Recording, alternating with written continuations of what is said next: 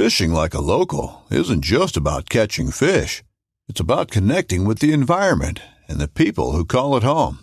It's about hearing the stories and traditions that have been passed down for generations and sharing unforgettable moments with the people you meet along the way.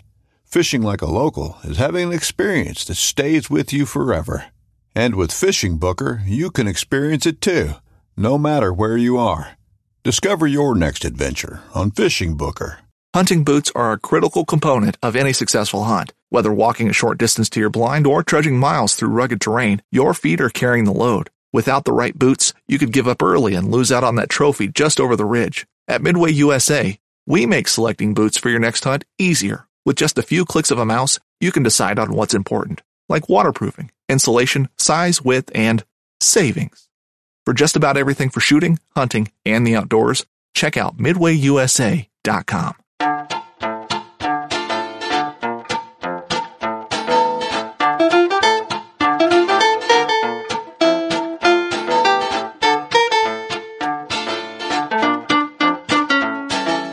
I'm April Vokey, and you are listening to Anchored, my chance to speak with some of the most influential people involved in the outdoors today. Join me as I travel to sit face to face with my guests in their own homes to learn more about their careers, opinions, history, relationships, and life both indoors and out. Roy Henry Vickers is a Grammy Award nominated Canadian First Nations artist. Roy is one of Canada's most revered artists. His work can be found in the Vancouver airport and galleries around the world. I've been a fan of Roy since I was a teenager, so I was excited to have the opportunity to sit down with him at his home on the Skeena River. In this episode of Anchored, Roy and I discuss culture and history and the story of how he got to where he is today. We take a deeper look at our connection with nature, reflect on a dark part of Canada's history, and explore the desire to be our best selves. I was born in Greenville on the Nass River in 1946, June the 4th, when the spring salmon were just starting up the river. A week later, I was baptized in St. Peter's Anglican Church in Kitkatla, which is my home village. So this is all northern British Columbia. All northern, yeah. What about your parents? Where were they from?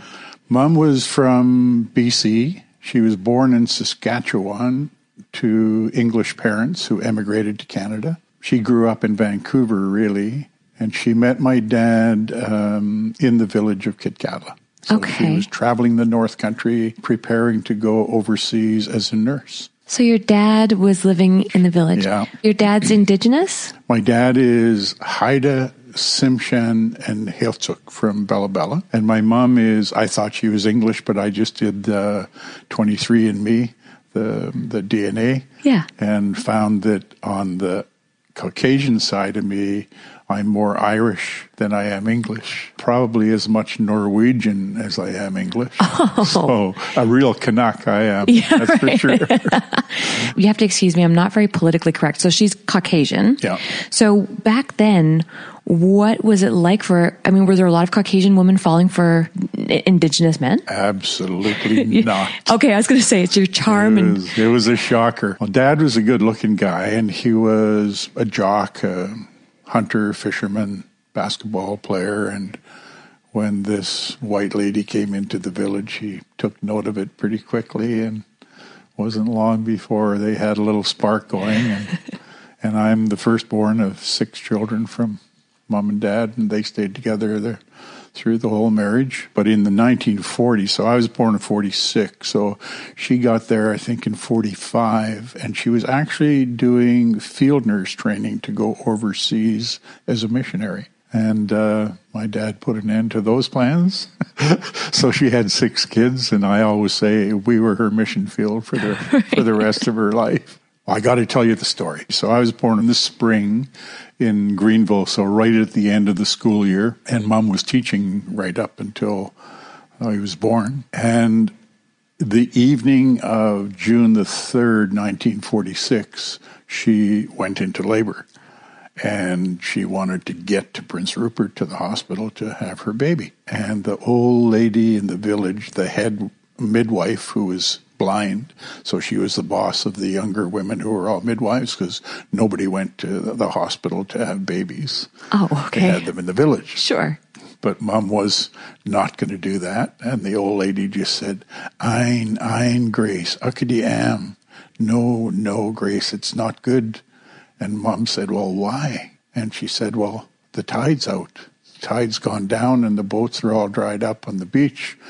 By the time the tide goes right out and comes back in, you will already have the baby. And my mom just panicked.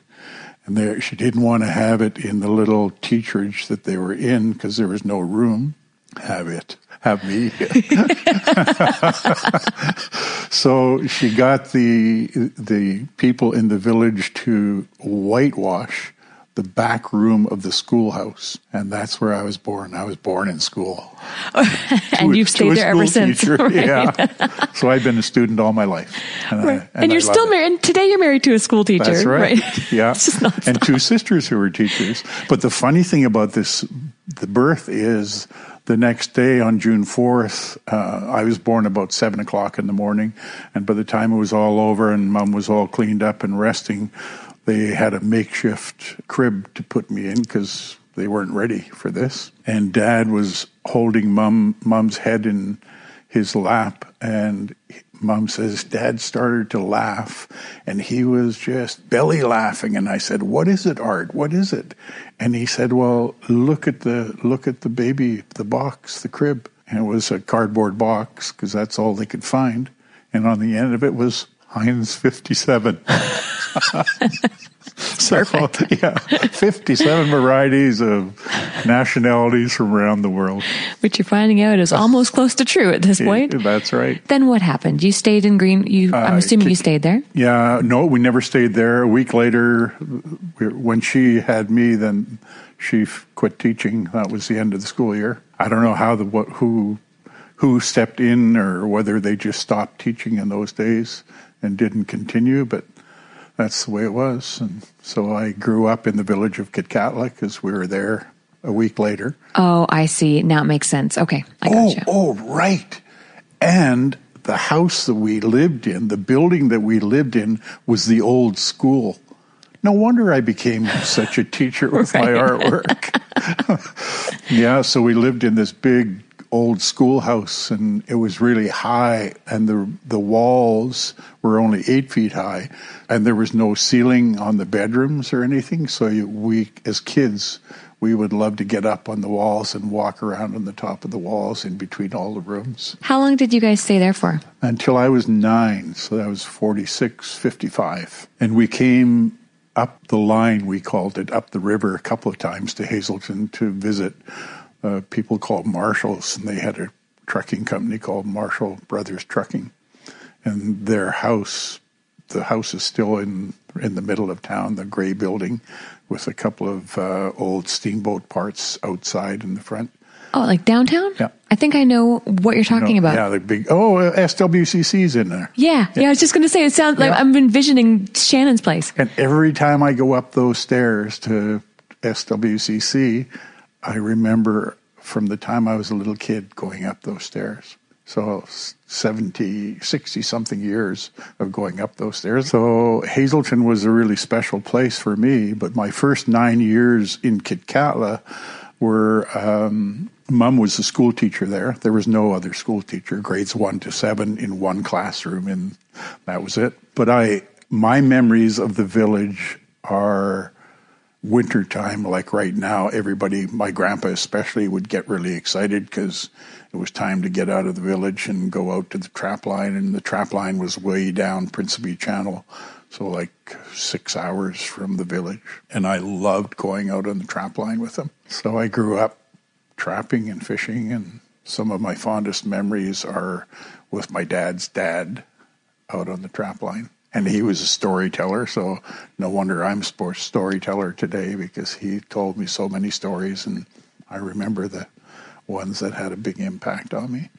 So that, I guess that fall before winter came, we moved into a tiny little house in Two Mile, which is two miles out of Hazelton. And uh, that's where we lived in this tiny little cabin. And so that was my introduction to Hazelton was in this big field on both sides of the house. We had a coal burning stove in the kitchen, and I think that was the only heat in the house. I don't remember anything else about that except that there was lots of snow. It was really cold, and we weren't used to lots of snow down on the coast. So Hazelton was a it was a big change from the village. People had cars, and you could ride a bus to school, and all kinds of crazy things. Was your mom teaching? Mom was teaching. Oh yeah. What was your dad Oh, yeah. doing? My dad was working in the mill in the summer, and uh, I guess in the spring, whenever halibut season was, he was on the halibut boats and gone for a month, two months at a time. Were you fishing as well, or just trapping? And Fishing. Oh yeah, I grew up on a gill netter. So I, my memories of being with my grandfather again on the gill netter, we'd work the tides. So there's no go to bed at 10 o'clock and get up at 6 or anything like that. You slept between tides, and the best fishing is right at slack tide. So high slack or low slack didn't matter. And they were like 10 hours apart. So you would fish fairly hard through the slack tides. And when the tide was running, then you weren't, you could relax a little bit and sleep and do that sort of stuff. But I, my memories are sitting on the deck of Grandpa's gill netter while he was sleeping and watching the net. And it was my job just to keep an eye on the net and make sure everything was good. And uh, if the tide kind of wrapped us up and we started backing up on the net, then I would have wake him up and he'd start the boat up and pull the net out straight again and things like that. And if too many fish were hitting the net and there was a bunch of cork sinking, then I'd wake him up and say, "Oh, we're we got a full load here. We got to get the get the sockeye in." was it just the two of you on the boat? Yeah. So mm-hmm. here's something I'm kind of stepping around just because I don't understand. But When I used to be a fishing guide on the Fraser, there'd be the commercial openings and then there'd be the like the native openings. Oh, yeah. What's the proper terminology for it? Geez, I don't know. Indigenous First Nations. Okay, so the First Nations Yeah. fisheries was that what that was? Was No, did he have a license no for such, that? No such thing in those days. Didn't exist. No, actually, I didn't even know that my mom was white until I was seventeen years old. What do you mean? But did she not look? didn't. She, She was my mom. No, there was no. In the village of Kitkatla, there were two white people, my mom and the priest. and they were both accepted by the village. Oh heck yeah! Nobody even. There was no. no, you, you didn't talk about Indians and white people. Never. I thought it would have been the opposite no, back then. No, it was totally different than today. Because that was my next question: is how immersed were you in, in the culture? No discrimination whatsoever. No culture whatsoever. It was all. Um, Kitkatla is still a dry reserve. Alcohol was never allowed in the village.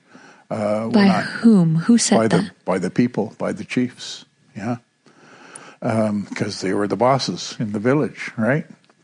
And when Mum married Dad, the chief of the Eagles in the village adopted her because First Nations are matrilineal.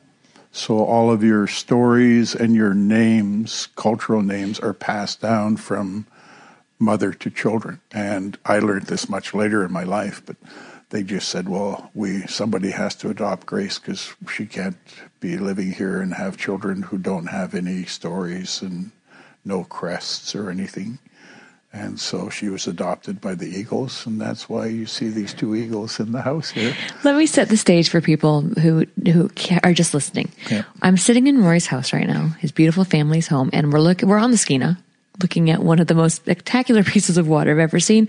And as soon as you walk in, framing the open windows to the Skeena, there are these two absolutely spectacular totem poles that Roy has made. Of course, because these Roy Vickers. How how big? How tall are these? Each of these? Uh, seven feet. And they're eagles. They're eagles. Okay, so I was going to wait to dive into that, but let's just dive right into it. Totem poles are something that have fascinated me my entire life because when I was in school, I learned that they tell stories. Yeah. Can you tell me uh, a little bit more about these ones and then talk to me uh, about totem poles as a whole? Well, there's so many. That's another whole podcast. I know. It really is. I think we could sit Yeah. down for probably a good dozen podcasts. Yeah, we could probably do 40 minutes just on totems. Okay. Do you want to? I mean, I want to pick your brain about a million things today. So, So let's. we'll kind of move around a little bit. Sure. First of all, totem. These totems are crest totems. yeah. What does that mean? So my crest is the eagle. Wh- Where does a family get a crest from? They're handed down from generation to generation through the parents. My dad's dad's crest was a raven. My grandpa Henry was a raven. My dad was a whale because his mother was a whale and her mother was a whale and her mother's mother was a whale and her mother's mother's mother's mother's mother was a whale. So the crest passes down from mother to children. And that's the reason that mom was adopted because she didn't have a crest. Right. And the people wanted us to grow up in the village and have crests, have the eagle as our crest. And so eagle, whale, raven, and wolf are the four main crests in any Tsimshian village, and actually here too. The whale is uh, Kiskast, it's called here. So when they show a whale totem here, they show a, a fireweed coming out of the whale's blowhole. So Kiskast, Hast is fireweed. Ah, which leads to something else. When I was born in Greenville, the old lady who was in charge of the birthing, she had the right to name me. So your your parents don't get to name you. The elder who's in charge of the birthing is the one that puts the name on a child. So I was born, and Mum said, uh, "This old lady just lifted me up and said, uh, we hast, we hast, we hast." Big fireweed is the interpretation for it. So my first name wasn't Roy; it was Big Fireweed. Why did you change it? Uh, I didn't. I didn't have a choice. when I was a week old, then they put my my uncle Roy's name on me and my grandfather Henry's name on me. And so when I was baptized as a Christian outside of the culture, that's when I got the English names. Whose idea was it to do the baptism? Uh, mom and dad. Yeah, everybody in the village was. They were really staunch Anglicans, and it was like the High Church of England. So the only difference I could see between Anglicans and Catholics growing up was we didn't do the genuflect and Hail Mary sort of thing, but everything else was identical. But you got to maintain y- your own culture. I asked you No, earlier if you guys had culture. You said no culture. No, no. Everybody was Christian. If you went into a chief's home, they would have lace doilies and lace curtains and silverware and piano, But they kept crests. but they kept their crests. So they, in the north, the the change from from the traditional culture to the colonizers' culture was instant Um, because the northern people, we're our ancestors are all business people. So we have the eulachon from the Skeena and the eulachon from the Nass, and that grease was gold Mm-hmm. yeah. in the old days. Uh, just people listening. That's a it's a small fish like a like a smelt or herring Yeah, or something like yeah, that. Yeah. Yeah. And so the people were always traders and business people. So if you wanted a canoe, a big Haida canoe, well, you traded for grease. Oh If you wanted anything, you traded because there's no money What did they do with the grease? Was this for burning? eating. Uh, for consumption? okay. Eulachon grease was the vegetable of the northwest coast, and it's still it's full of. If you ask, um, I don't know who the people are that figure out the nutrients in it, but it was the staple of all of the northwest coast.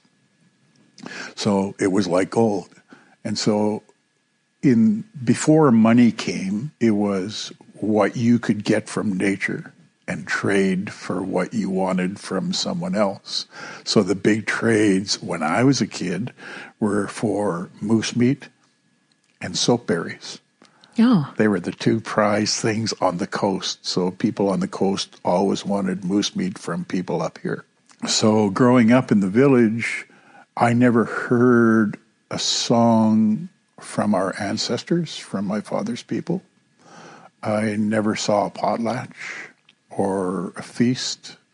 It was all like the white man. But I didn't know that. I, I, it's just life to me, right? So I'm just growing up in this beautiful village with really wonderful people. Never knew a drunk until I was 14 years old, and I didn't know what it was. Didn't know what was wrong with them. It was my dad. Who was here in Hazelton. He wanted me to cook him bacon and eggs at four o'clock in the afternoon on a Friday because the mill had shut down and the guys were all drinking, and so he came home drunk and wanted me to cook him bacon and eggs. And I said to my buddy, gee, something's wrong with my dad. He can't talk properly and he wants me to make him breakfast. And he just laughed and he said, oh, he's drunk. It's the first time I saw a drunk. Wow. So I grew up in a village where my grandfather, who never went to school, raised nine children successfully and uh, taught them how to hunt and fish and exist, and that's it. But now, I mean, there's so much history, and obviously we can only touch on so much oh of it. man, but there's so much. I just, so did the elders ever tell you about a bit of this culture? I mean, how does the white man just come in and say, here are Bibles, this is the way of life, and all of these years of, of your own culture are, you can just forget about them. How does that happen? Uh, well, people didn't.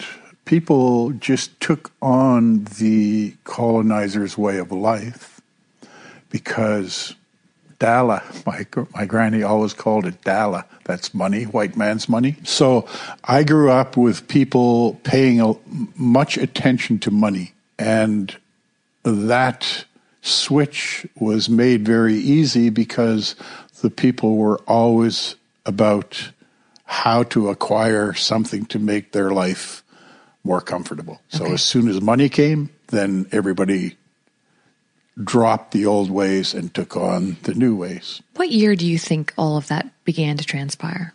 Um, I think immediately. I think when I was a child. Okay. So in your time.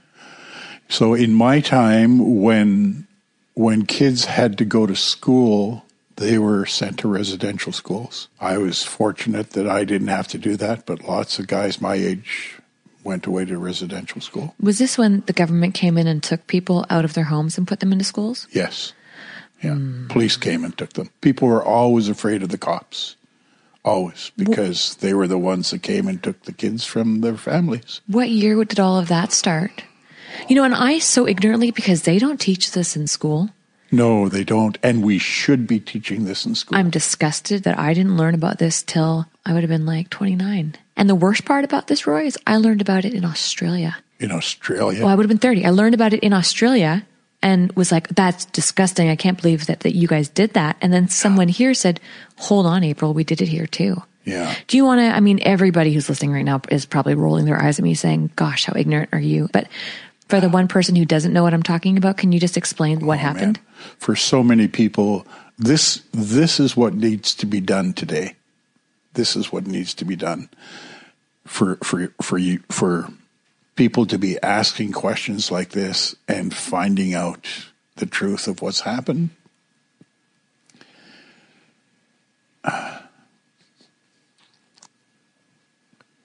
So we're just we're going to jump around all over the place. Sorry, and I know it's hard. Yeah. Um, when my grandmother was taken from her family, that was the first time it happened in the village of Kitkatla. And Kitkatla is has been continuously inhabited for over 5,000 years. Continuously. People have been there. It's the oldest continuously inhabited village that I know of in North America, all of North America. There's older sites, 10,000, 15,000 years old, but nobody lives there, and nobody's been there. Or they moved away and they came back. But this village that I come from has, there have been people there since the time of the flood. right. And there they have legends. I grew up with one of the stories of the flood told to me over and over and over again. So, where were we going with this? Your grandma. I didn't realize it was that that long ago uh, because your grandma was From what time period? Uh, 18 something. So that's when this started? Yeah. I thought it was a 1900s thing. No, Oh. no. But wasn't British Columbia not even a province until the 1800s, somewhere in there? Yeah. Mid 1800s? Yeah. Yeah. Okay. So what happens? The Euros, cut the people come in from Europe. Okay, if you look at this is the other thing they they the whole education system is designed by the government. And the government and the churches were the felons who began who stole children from their parents put them into residential schools. Children were abused raped.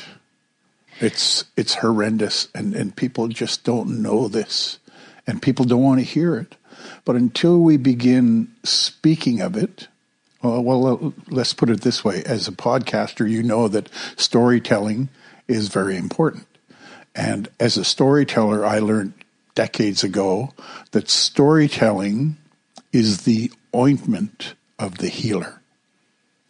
And it's your story that you're meant to tell, not somebody else's.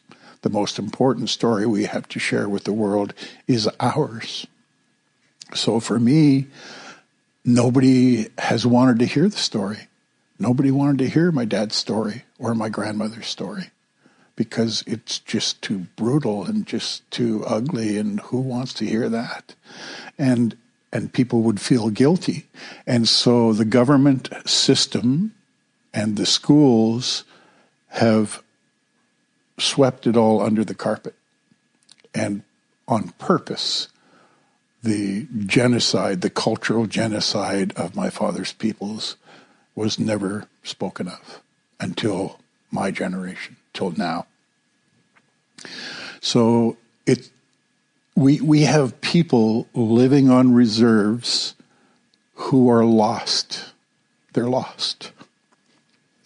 They they don't know their rivers anymore. They don't know the mountains. They don't know their territory uh, because they turned their backs on the old way of living. And in 1958, when I was living in Two Mile, I remember when welfare, when the welfare system came in, and we called them called ourselves Indians in those days.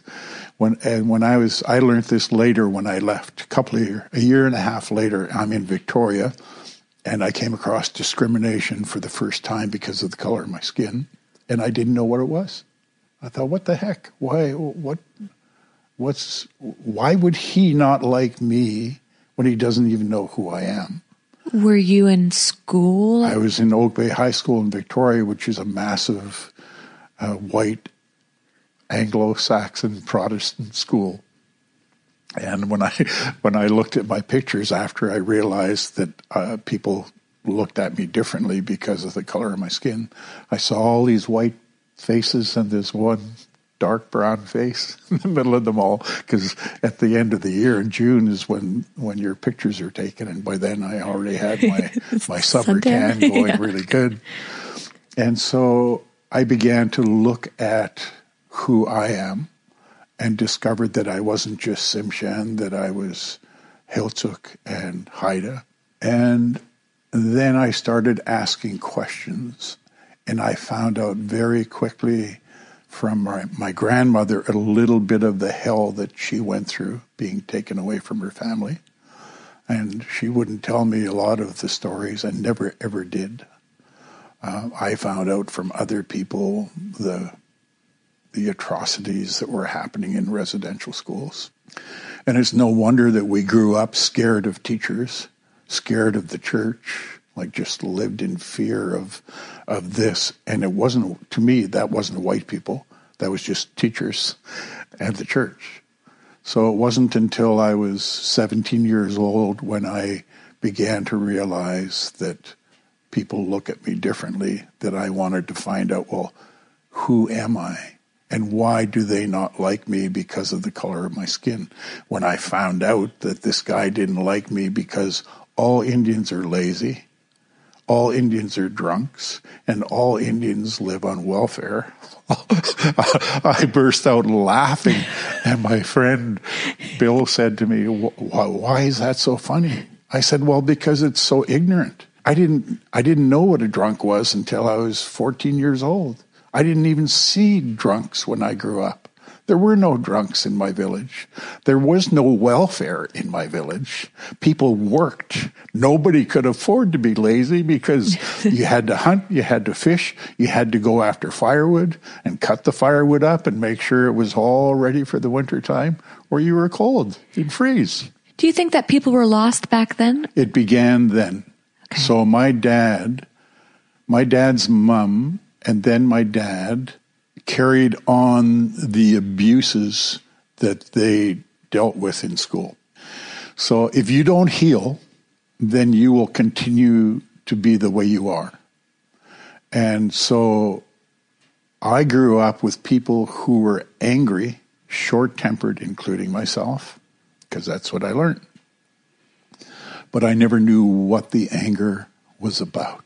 Because it's just an open wound that just keeps bleeding when I found out. Oh, well, I still just, I'm choked up just talking about it because I, I looked differently at all of those people that I didn't like because of their behavior and realized that they grew up in a hell and no wonder they're the way they are. But they came back. Your grandma came back. She came back, yeah. She lived in the village. She perpetrated Christianity and turned her back on her culture in public. In private, and I didn't realize this, but she would sing in her language when we weren't around. And once, uh, when I was 17 or 18, I made a deerskin drum and I brought it and I was really proud of it and I showed it to her and she just took it from me and she started playing and her and Grandpa started singing. Aww. And they were singing their love song. and I just sat there stunned. And when they were finished, they said, Well, that's that was our song. So it was like this incredible glimpse into this woman who supposedly denied her culture and her old ways. Do you think she, quote, denied her culture in front of you guys to protect you guys? Mm-hmm. Yeah. For us to grow up and be good little Christians. It doesn't sound like she was indoctrinated by it. It sounds like she wanted to make sure you guys didn't have to endure the same abuse she did. Yeah, I'm not sure. But I, the, the big difference that I saw between my grandpa and my grandma was that she had this underlying anger all of the time. And my grandpa never did. And yet, my grandpa never was seen in church. I never saw him in church. Uh, and my grandma was there all the time. And it wasn't a conscious thing for me until I was older and I would go back as a teenager living in Victoria. I got on a bus in Victoria and got off the bus in Prince Rupert. Oh, that's a to long. go and fish with my grandpa. Well, how did you guys get to Victoria? Did your parents uproot you guys and bring the whole family yeah, there? when I was 16, I guess when I was 14 or 15, my mom and dad decided that uh, Hazelton wasn't enough, and my mom was still teaching school, but she was teaching school on. In those days, it was called a senior matric, and it was a person who graduated from high school like grade 13. Oh, so she was very she was smart intellectually. So she was teaching the whole time she was teaching here, she was teaching without a degree. And she made up her mind that they were moving to Victoria and dad could get a job somewhere there like he always did. He wound up being a longshoreman. And with six children, mom went back to school, got her teaching degree. and kept on teaching. She taught for 40 something years, 42 years. Wow. Yeah. She's ambitious. Yeah. so yeah. what drive, did a lot of drive, a lot of stubbornness. right. well, Irish now you know why, right? Yeah. so At that point in your life, were you thinking about going into art? Did you have any artistic tendencies at that point? Oh, I was shaking my head as you're asking the question. And then I realized, no, I've been drawing. My grade two teacher, that we got a second teacher in Kitkatla when I was in grade two. And I used to have to write on the blackboard, I will not draw in arithmetic class. and then I'd have to write on the blackboard, I will not draw in English class. So I, I guess I was drawing all of the time. And I realized as I grew up, looking back at it, when we got to Hazelton, my favorite presents for Christmas were paint by number. So I could spend hours and hours and hours drawing or doing paint by numbers. And I don't know where that came from. It's just in my DNA. And so for me, I was the eldest of six kids. I was always responsible for them because I'm the oldest. And uh, the oldest son in our in the old culture, which was handed down, carried all of the responsibilities, but also got a big name when you grew up. So if your uncle was a chief, then you were in the running to carry on that name. Okay. And names are passed down like crests from generation to generation to generation. So the the chiefs' names that are carried are nobody knows how old they are because they're they come from way before written history, right? Which is not very long ago. so the whole drive for me was to find out what a Tsimshian is, and I ignored the Haida and the Heiltsuk uh, because I wanted to be ethnocentric. What does that to, mean exactly? yeah, right. I wanted to concentrate on one my nation's art. Sure. What I didn't realize was my nations, plural, right. were Haida, Tsimshian, and Heiltsuk, three completely different nations with completely different languages, different styles of art. And so as I strove to find out who I was, I became enamored and just fell in love with the art. And I never lost uh, sight of the fact that the world is ignorant to our culture. They don't know what a Tsimshian is. Most of them know what Haida is now because of the. Um, it's marketed. Yeah, mm-hmm. yeah. For me, um, I began to look at the northern cultures from from Bella Bella, Alert Bay north as one. How many nations are there? Oh, well, there are five main nations just on the coast. So in the north, there's the Haida and Tsimshian. When you get down to Kitasoo, um, Klemtu, you're on the southernmost territory of the Tsimshian. And then it changes to Heiltsuk, Heiltsuk is, I don't know if it's Kwakiutl or Kwakwala, but Heiltsuk speak a language that is related to Alert Bay, who are Kwakwala people, Kwakiutl. And it, it's like Gitxsan is Tsimshian. Oh, the and the dialect's just a little different than the old language they call. Right. Our Tsimshian language here in Hazelton is called the old language. And the school here still teaches yep. that. Yeah, they teach the language. But this is another point I want to get to sure, sooner sure. or later. we got so much. We're going to be doing this quite a bit. I know I might need to come back. yeah, because the language is, culture is predicated by the land, by your environment. So cultures change around the world, and they're all different, but they're all the same because they are related to the earth and the rhythm of nature. And so if I lose my language, which I have, so now I don't know which language I should call my language, uh, but I guess Tsimshian because that's where I was born, that's the village I'm from. Matrilineally, my grandmother and her grandmother and her grandmother are all Tsimshian. So if I can't learn my language, but I am close to the land and I'm still out there hunting and fishing and feeling the river run through my legs and feeling the what the ocean feels like and the tides and the movement and which way the wind's blowing and what the sky's like and what the season is, which moon it is.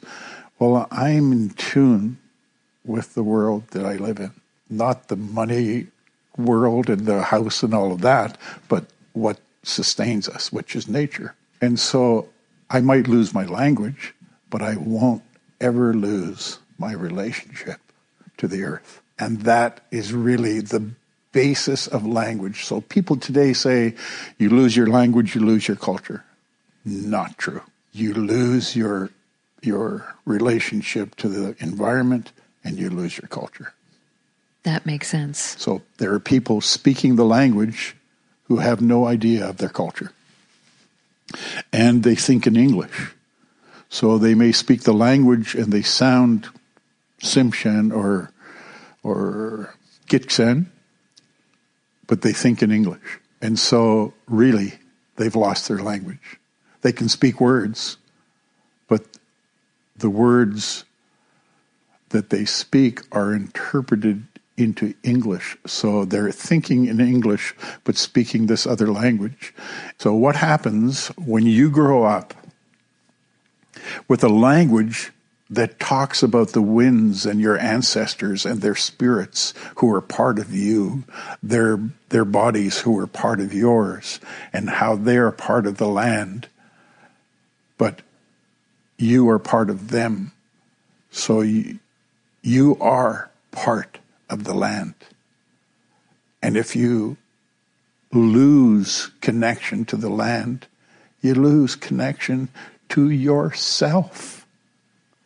So, all of the money in the world, all of the education in the world, all of the so called successes that our society calls successes are empty promises.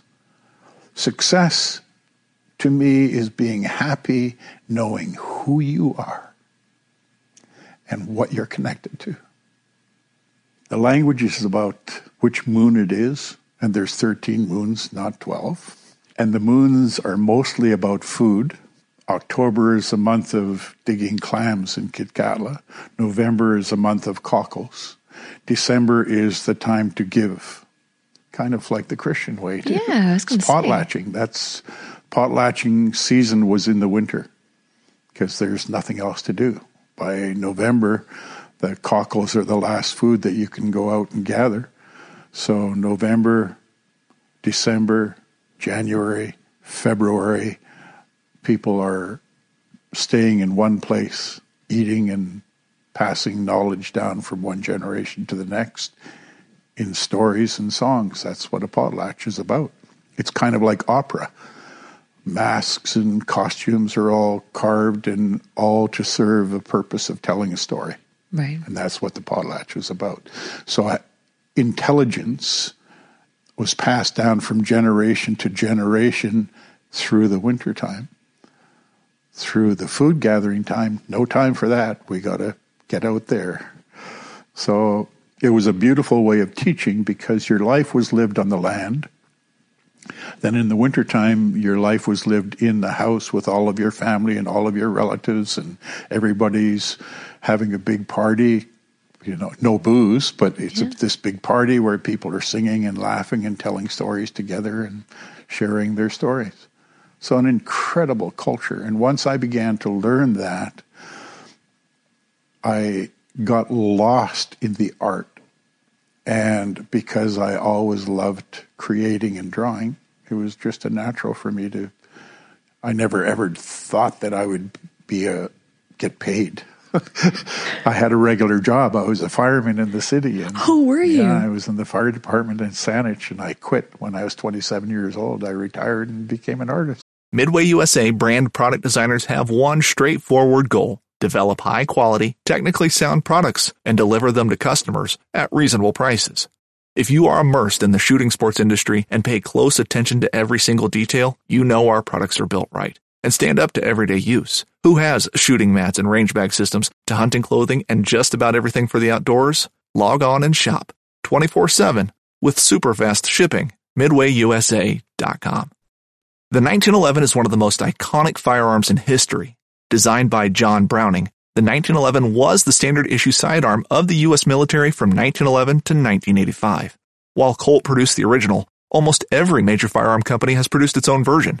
It's wildly revered for its reliability, crisp trigger, and is still a favorite for all types of shooters.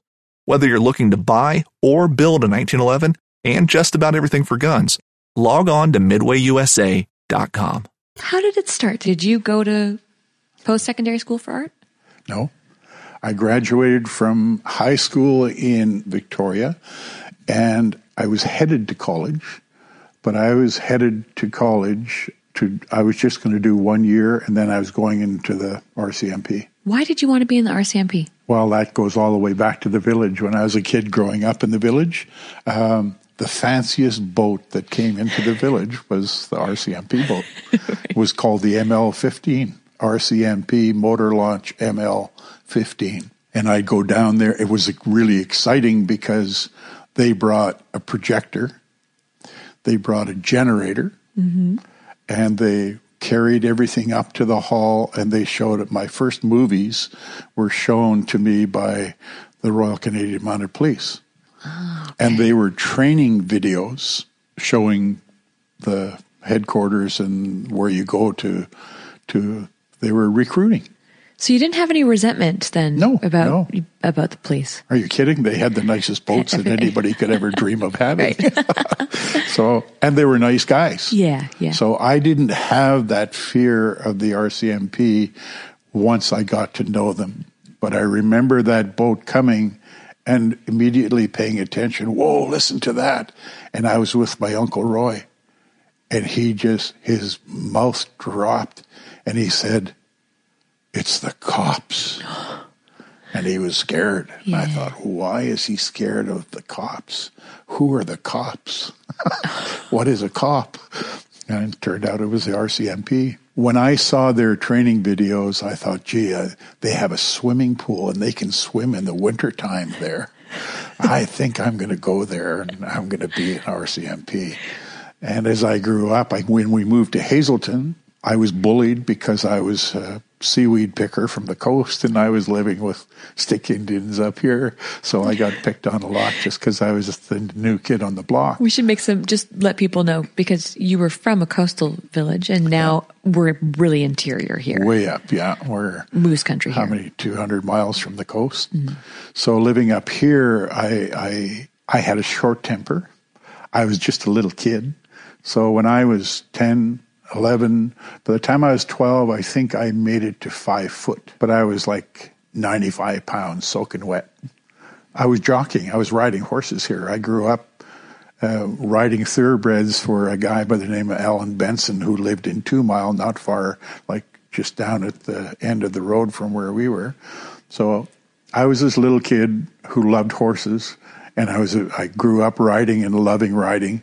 And there was this one bully from Kispiox who used to pick on me all the time, and I'd lose my temper and forget that he was way bigger than me, and so I got beat up. I thought, okay, I'm going to go and take uh, boxing lessons from the RCMP. The sergeant was a boxing instructor, so I went and took boxing lessons from him and got to know the cops. Right.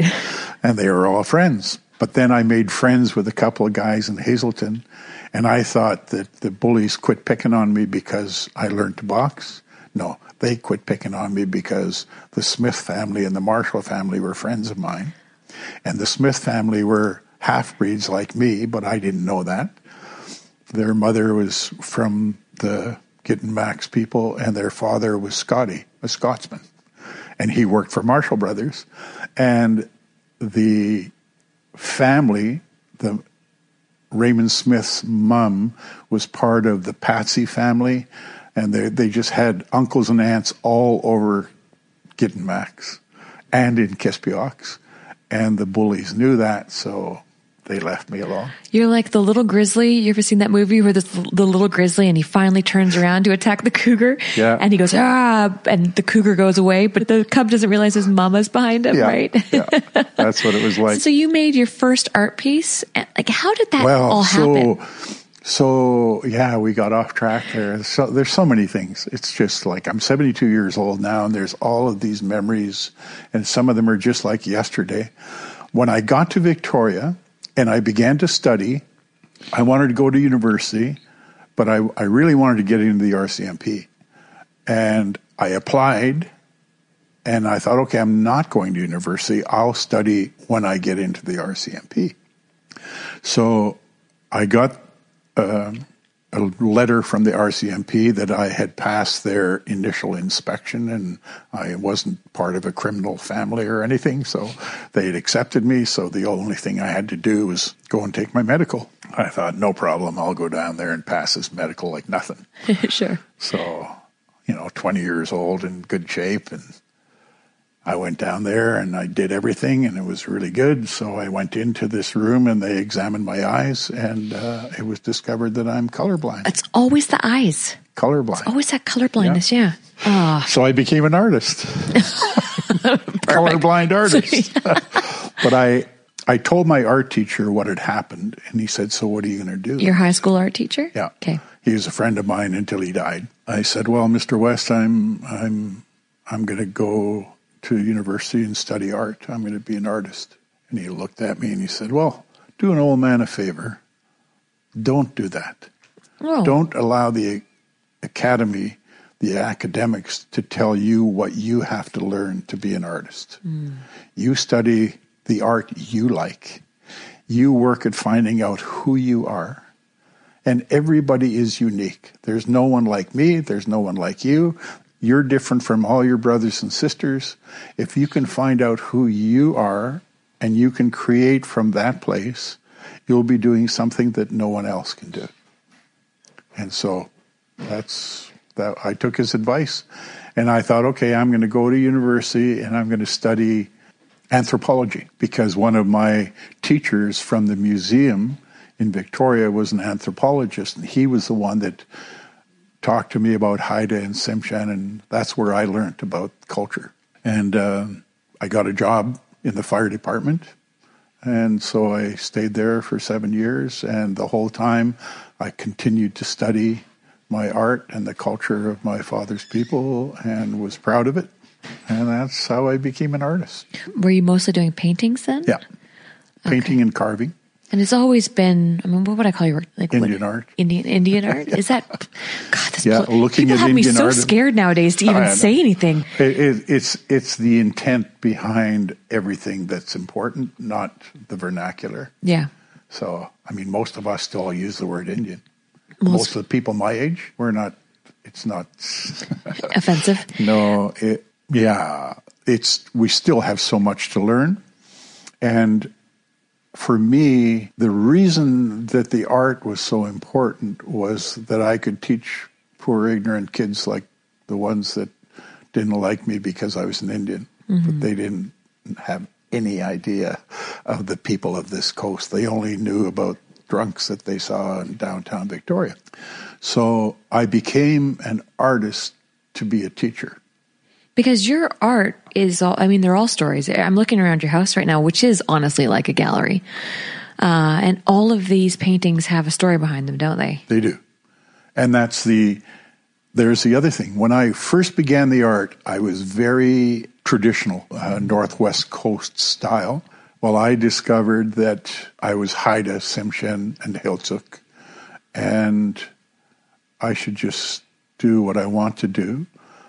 And then I realized, because I was successful right away, the first year that I started my art career, I made uh, $140,000, Back then. 1974. Jeez. A lot of money. Just, just so that people know this, I mean, your art has been, the Queen Elizabeth has, has a piece of your art. Yeah. Bill Clinton has a piece of your art. Yeah.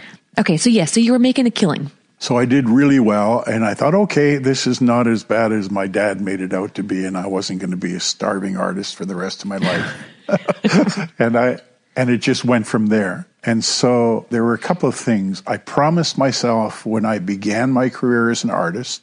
Well, first of all, when I started doing the artwork, everyone should say, "Well, this is what you should be doing. This, not being a fireman, including the firemen." And so I started to look a little more seriously at it.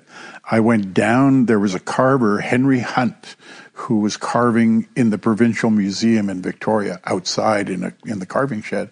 And I used to go down there every weekend and just hang and watch. And finally he said, Hey, pal, uh, you want to you want to try this? Yeah. Yeah. Well, come on in. So I climbed over the fence and he handed me a knife, and that was it. Henry was the man who said, Hey, pal, you should go to Hazelton. Uh, there's a place there called Ksan, and they study, they teach your style of artwork from the north. Oh, in Now, Hazelton. In Hazelton. I, I grew up in Hazelton. oh, well, you should go back there. You should go to the art school there. So oh. that's how I wound up back in Hazelton. Wow. At the age of 27, I pulled the plug in the fire department, came up here, but I just got a leave of absence. So I mm. went to one year at Ksan and I went back to work. And the guys at, on the job, I could work eh, on the night shift. I could actually do my artwork. And the guys were just even more emphatic. What'd you come back here for? Look at what you're doing here. You can make a living doing this right now. And I thought, oh, yeah, that's easy for you to say. You got a good job here. Would you quit this job and be an artist? Well, no, but I don't have your talent. I thought, okay, well, I'm, I'm, I'm coming back here. So when the next season came to go back to art school, I asked for a leave of absence again, and they granted it to me. And the art school didn't open in September like it was supposed to, but I'd already, I went on a short holiday to Mexico. And coming back from Mexico, I heard that Ksan wasn't opening until January. Oh, but your leave was for September. Yeah. So I stayed in Mexico. Okay. I I was driving across the desert uh, near Needles in Arizona, and I'd been in Mexico for three months. I almost got thrown in jail because I overstayed my two week visa. and uh, they wanted to know how I could afford to be there for so long. And, and I didn't tell them that I took Spanish in school and I was playing in a band. I was Oh, making a dollar a song, and I was a salesman for the band because I could speak English. Sure. And we had to sing for gringos, Americans. and so when I came back, I'm driving across the desert, glad I'm heading home in this old Volkswagen Westphalia, and I I broke down in the middle of the desert emotionally. Mm. I pulled over to the side of the road and I was sobbing and I couldn't I didn't know what was happening. And when I finally figured it all out, I just came from a country where there is no welfare. There is no unemployment insurance. There's n- if you don't work, you don't make money.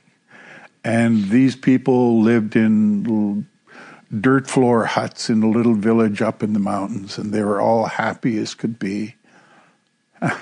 And I, I made the connection to my childhood. And I'm driving across the desert. I stop and I'm crying and crying, and I think, what the hell are you afraid of, Roy?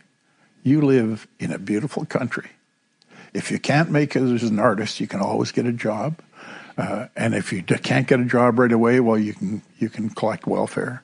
I mean, you, you, you just you should just quit the fire department before you get to Ksan, and you pretty much have to now because you just spent three months of your leave of absence. And uh, I made up my mind then, so I got back to Victoria just before Christmas in 1973. Called the fire department, told them I wasn't coming back, and I came back to Hazelton to Ksan in January of 74, knowing that when I finished art school, I was on my own and would have to make it as an artist. perfect. I did. Been doing it ever since. So when did you meet your wife in all of this? Uh, oh well, that's another story. That's another podcast because we're I was married and divorced, married and divorced, married and divorced, Oh, married and divorced wait, what? okay. before before Andrea, And the last one was a common law marriage. So it was, I found out it was exactly the same whether you get married you like in the or church not. or not. Surprise. And uh, when that marriage fell apart, I was I I broke. I was I was suicidal. When I uh, this is another whole. When I was a young guy growing up, my mom was always away teaching, and my dad was always away working somewhere, and I was always responsible for five kids. So when I got into my teens, I w- it was horses, so I never had time for girlfriends Sure. uh, until I got to Victoria. The first girl that I wound up in bed with, I married. Oh, okay. Yeah. I divorced five years later and did the same thing again Right. and then again. Okay. I'm a slow learner. so I went I went through this this really tumultuous time and the only thing that kept me sane was my art. Okay. Every painting was like a life ring. Yeah, it was it was what kept me alive. I wound up going through um, a process of recovery. I went to a place in Arizona to deal with addictions and found out that I I could change the way I think, change the way I am. Did you have an addiction? Oh yeah. Oh, I didn't know that. Oh yeah. Were you, was it alcohol? No sex, women, and alcohol was just a tool. Yeah. So I thought I was an alcoholic. I wound up in a in a in a in a group of seven women, and my uh, Maggie was the one in control. And so I found out real quick what my real problem was, Yeah. and I had I was surrounded by people who could help me. So So you walked when you have that- to go through um, uh, telling your story to a circle of women, they're going to nail you pretty fast if if it's women that you're you're always have always been your problem. Do you have a particular piece of art in your life that that is symbolic of that time? Um, Is there one piece that you look at that and no one else knows that there's a story of you in it, but you know? all of them, okay. everyone, because they're all like life rings. right. Yeah, no one piece until I went through the meadows in Arizona and came back. And it took a number of years for me to create an image called Getting My Spirit Back. Okay. And it's a famous piece today. Oh, I'm going to look this one up. Okay, so I'm still stuck in 74. Obviously, there's a lot of stuff that happens in between 74 and and today. Yeah. But but from a career stance, you got you obviously became quite successful. Did Yeah, it was right out of the blocks. I mean the airport? You, you if you the Seven years I worked on the airport. right the art in the airport. I mean, you're a national treasure. I was the I was the in-house art. I was on the board uh, at YVR, so I was the in-house artist and advisor to to the YVR board to make the airport what it is today. You've had this big life. It's been crazy. and it's still big. But now you're back in the small town. I mean, you've been here for a long time, but you're back in the small town. You're watching your children grow up. You're you're watching the culture or the lack thereof around you today. And I mean, you and I had quite a wonderful discussion on Thanksgiving about, you know, this village. Or do you ever do you feel like you have a role or do you feel an overwhelming amount of weight in this town to, to lead by example? Yes and no. It's not a weight. It's my life. I became an artist to teach. So I, to me, I'm a teacher to indigenous people that get sent here. I'm a teacher to everyone else out there. I'm a keynote speaker, so my biggest work has been in the education system. They're the ones that have brought me in to speak more than anyone else. The most important subject in school is actually art because it will. I had to learn English that I hated to write down the stories hmm. because they're all stories. Every image is a story. And I learned early that people wanted to hear the story once they saw the piece. And once they heard the story and attached it to the piece, whichever story moved them the most, they had to have. And so I learned I learned to write and went back to English because of my art. I had to learn how to draw massive totems and paintings on these big buildings. So I had to learn math. How do you how can you the image has to be created mathematically so that it can be transposed to this massive piece. So to me, art is art is what connects us to everything else. And the process of creativity is a spiritual process. Inspiration, the word inspiration comes from a Latin word inspiritus, and it literally means the breath of God respirating, being breathed into us. That's what inspiration means. So the very word is spiritual. So if you can connect to creativity, again, we come back to the land, and you can be close to the land and be close to the spirit of your ancestors and the spirit of the creator of all, then you never have a dry I, I have more inspiration today than I've ever had in my life. Why? Because I'm older, wiser, more experienced, and I know that if I stay true to inspiration, I will, will always be successful because that's the way it's been from the get go. So the promise I made as a young artist to be, to only work from inspiration has opened all of these doors and created this huge story that people will find out about after I'm gone. And it just involves millions of people from all over the world. And to me, the Gitxsan and the Tsimshian, the people on the reserves here, probably won't understand what it is that I've been trying to do until I'm gone. Is what you're teaching something that is just focused on the indigenous community or can it be translated to every young person who wants to who should be Everybody. outside? Okay, so here's here's what I've learned about the ignorance of we human beings. I never use the term racism. There's one race of humans. We we all belong to it. There aren't different races of humans. just different cultures and skin colors and we're all one. And when you understand that the earth is your mother, well, she's my mother too. And your mother is part of the earth, and you're, if she's gone, all of your ancestors are part of the earth. So we are connected in a way that we cannot even understand until we come to this place of realizing we are all children of the earth.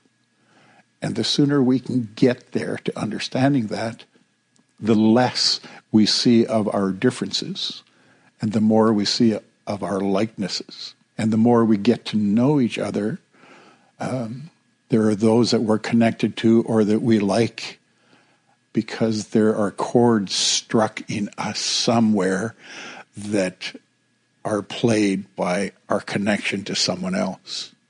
So we're like this musical instrument. And my talking to you, if there's some connection that you feel, it's beyond, it may come from somewhere else.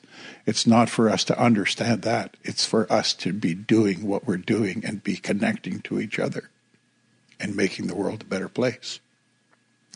So I'm colorblind, literally. I'm colorblind culturally as well. So to me, you're First Nations to me you're indigenous because everybody's indigenous to somewhere in the world. Right. And all of the old earth based spirituality, not religion, is the same. The sweat lodge is found all over the world. It's not it it's doesn't true. belong to First Nations peoples of North America, although a lot of them think it's it's ours, right. but it's not it's humankind and it's anthropologists that it's a storyteller that taught me that uh, angeles arrien she wrote a book called the fourfold way and as an anthropologist she traveled around the world and the more people she met and heard their stories the more she realized the great truth that we really are one family I know I'm going to get questions from my listener and I'll follow up with you after the holidays. But is there anything that you would like to add that I may have missed? In our society, it is not taught. In our society, we actually put down emotionalism, especially among men. Mm-hmm. Among women, it's more acceptable. Well, what's that about? Uh, am I am I weak because I cry? No, I'm stronger because I I I'm not ashamed of the tears. They're real. There's a reason for it. Find out what the reason is and deal with the reason. Don't try and push down the emotion because you're denying yourself. They're your emotions. And if we don't understand our emotions and process what we're feeling, we are lost. People live their whole lives and never understand what it's about. And if we understand our emotions, we have all of this healing com- comes from processing joy and pain. Fear gives us wisdom. If you're on the top of a mountain and it drops straight off the side there, you step away from the edge of the mountain because it's a very wise thing to do. You're going to get hurt if you stay there. So there, all of our emotions have gifts that give us. So to me, one of the most important things we have to learn is how to process our emotions, how to even understand what they are. And so I'll, I'll just leave with this one last story. I was working with a minister of education and we were in a at a board table and I was one of the knowledge keepers they called me to explain to them how First Nations passed on education. Well, that's easy for me because it's been my life study. So it's stories. It's our relationship to the land. That's what's important, not not some degree, not it, it's how we live in this world and how we take care of the earth that gives us our sustenance. Money doesn't. It's the environment that does. And so if we come to this place where we understand our emotions, then we can move through the world connected to whatever's happening. And this this um, psychologist after the meeting came to me and he said, "So you understand that creativity and emotions are rooted in the same place in your brain?" I said, "Well, I I I know it, but I don't understand it.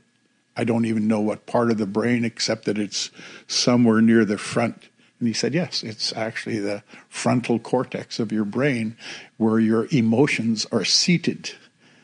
And do you know, this is what he said to me, do you know that a child, from the time it's in its mother's womb and can hear and understand, it can hear what's going on outside, but it can feel every emotion that its mother carries. And do you know that from that point until the child learns its first word, it integrates more knowledge than it will for the rest of its life.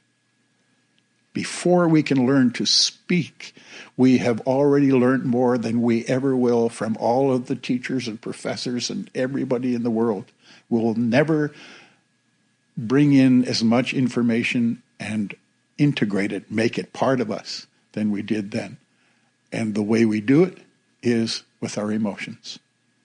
A child's emotions are connected completely. A child can feel the emotions of everybody in the room because that's the way we're made. And and touch. So when you touch a child and you look at a child and it looks right in your eyes and you love it and it it feels from your touch and from your eyes the love that you have. But before that, it already knows you love it. So if we can come back to that place and be connected to our emotions and be emotional, we will come to the core of who we are and be able to relate to the world around us. And that concludes this episode of Anchored. Thank you for listening. Please leave a review about Anchored online.